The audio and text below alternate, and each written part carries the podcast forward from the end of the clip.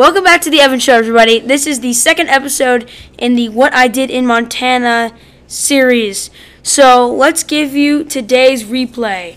What did we do today, Dad? Well, today was a big day. It was the first day on the river. Yes. Started about they picked us up about seven forty five. Got to the river, got in the river about nine o'clock. And it was a good trip. We we went about twelve miles total, floated the river. It was Uh, from like nine to four ish, four Oh, yeah. Yeah. Five o'clock Yeah. by the time we got back. Yeah. After five. But it was a great day on the lake. We had heard from other people the night before that they caught maybe four, maybe five fish. Anyway, so we got in, and I think you landed one pretty much immediately. Was that right? It was pretty close. We had a our guide. I forgot his name. I feel very bad, but he was awesome.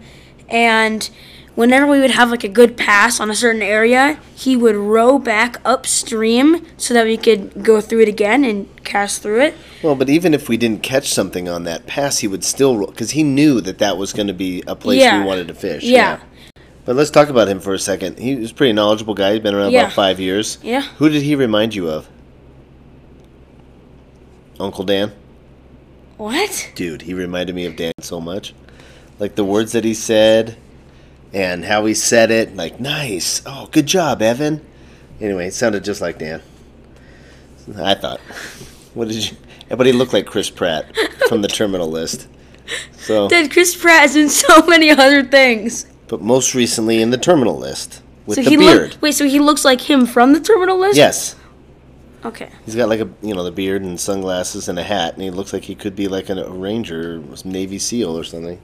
Okay. Um, Anyway, that's just yeah, he was a great guide, and he knew a lot about the area, and he would give us these setups. It was like what six feet of line, probably more than that, maybe. I don't know. Uh, It was a, a bobber. four- Sorry, four- four to six. strike indicator. Fly fishermen call them strike indicators, not, not bobbers. bobbers. No, no, no, no. More sophisticated. Right. So he set us up. What did we have on our line? Four, two four to six feet. like like nymphs Yeah, i think they're called yeah. and then a little split shot weight at the bottom but these two nymphs were about the bottom one was probably seven eight inches above the weight and then the top hook was probably about a foot above the bottom hook and then all the way up there before it hits the fly line was a bobber and so we could tell i'm sorry sorry sorry sorry strike indicator and so we could tell but, when but the we had a nymphs fish on were not the same. He would put two different colored variations. yeah, that's true. Right. He said sometimes it's helpful to have a bright, shiny one on the top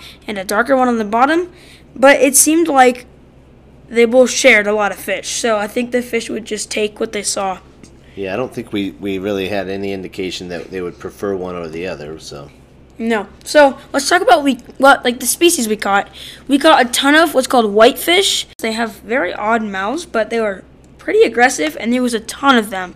We also caught they're native species to this area. Yes, we also caught one rainbow trout. That was me, and then Dad caught a really nice uh, brown trout, which have these awesome red spots, and Yes. like it, it's just so pretty. And we looked at the picture earlier, and it was just such an awesome catch. So we caught those, and you want to tell them the story about the first time you got snagged? So so here's the hilarious part. So I get caught in you know and lose my weight or lose whatever, and he's putting my stuff back on. I kind of felt sorry for him actually because he had to do that quite a few times because I kept getting snagged. anyway, uh, but in the meantime. The, in the time frame it took him to put a, a new string with a new weight on, Evan caught four fish. No, five. Four? I went from four No. to ten, so six actually, Dad. Not in that period. Yes. No, I lost another one. Oh. And then you caught three more. You're ruining the Dad, story. Four plus three is seven. 18. anyway, he caught a lot of fish. How many total? Twenty-one. Yeah, he reminded me. Hey, Dad, you remember? Uh, do you know what number that was? Evan, I don't know. I lost track a long time ago. 20. Anyway, I didn't catch 20. How many did I catch? I don't know. You didn't keep track. Nobody keeps track of my fish. That's your job. But I got the brown trout. no one kept. Yeah, yeah. That was a really amazing catch as he knocks over my fly rod.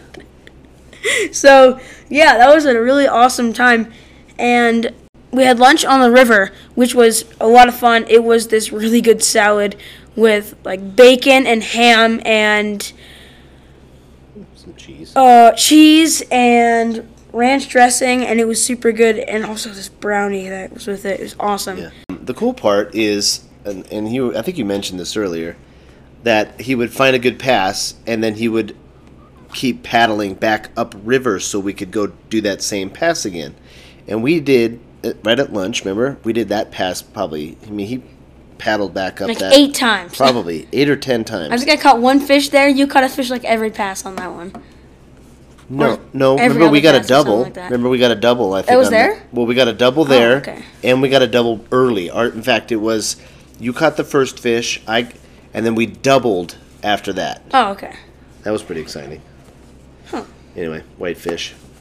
Yeah, pretty fun to catch. Yeah. So eventually we got to this part of the river where you're not allowed to fish because it's called like a, a hoot owl area, which I had no idea what that was until he explained it, which was a lot of the things today. So what it means is that the water temperature in that area is above 68 degrees for three days.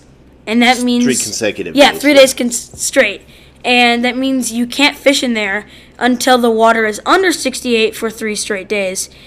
He did a lot of paddling though that last half. Man, I Yeah. felt bad for him.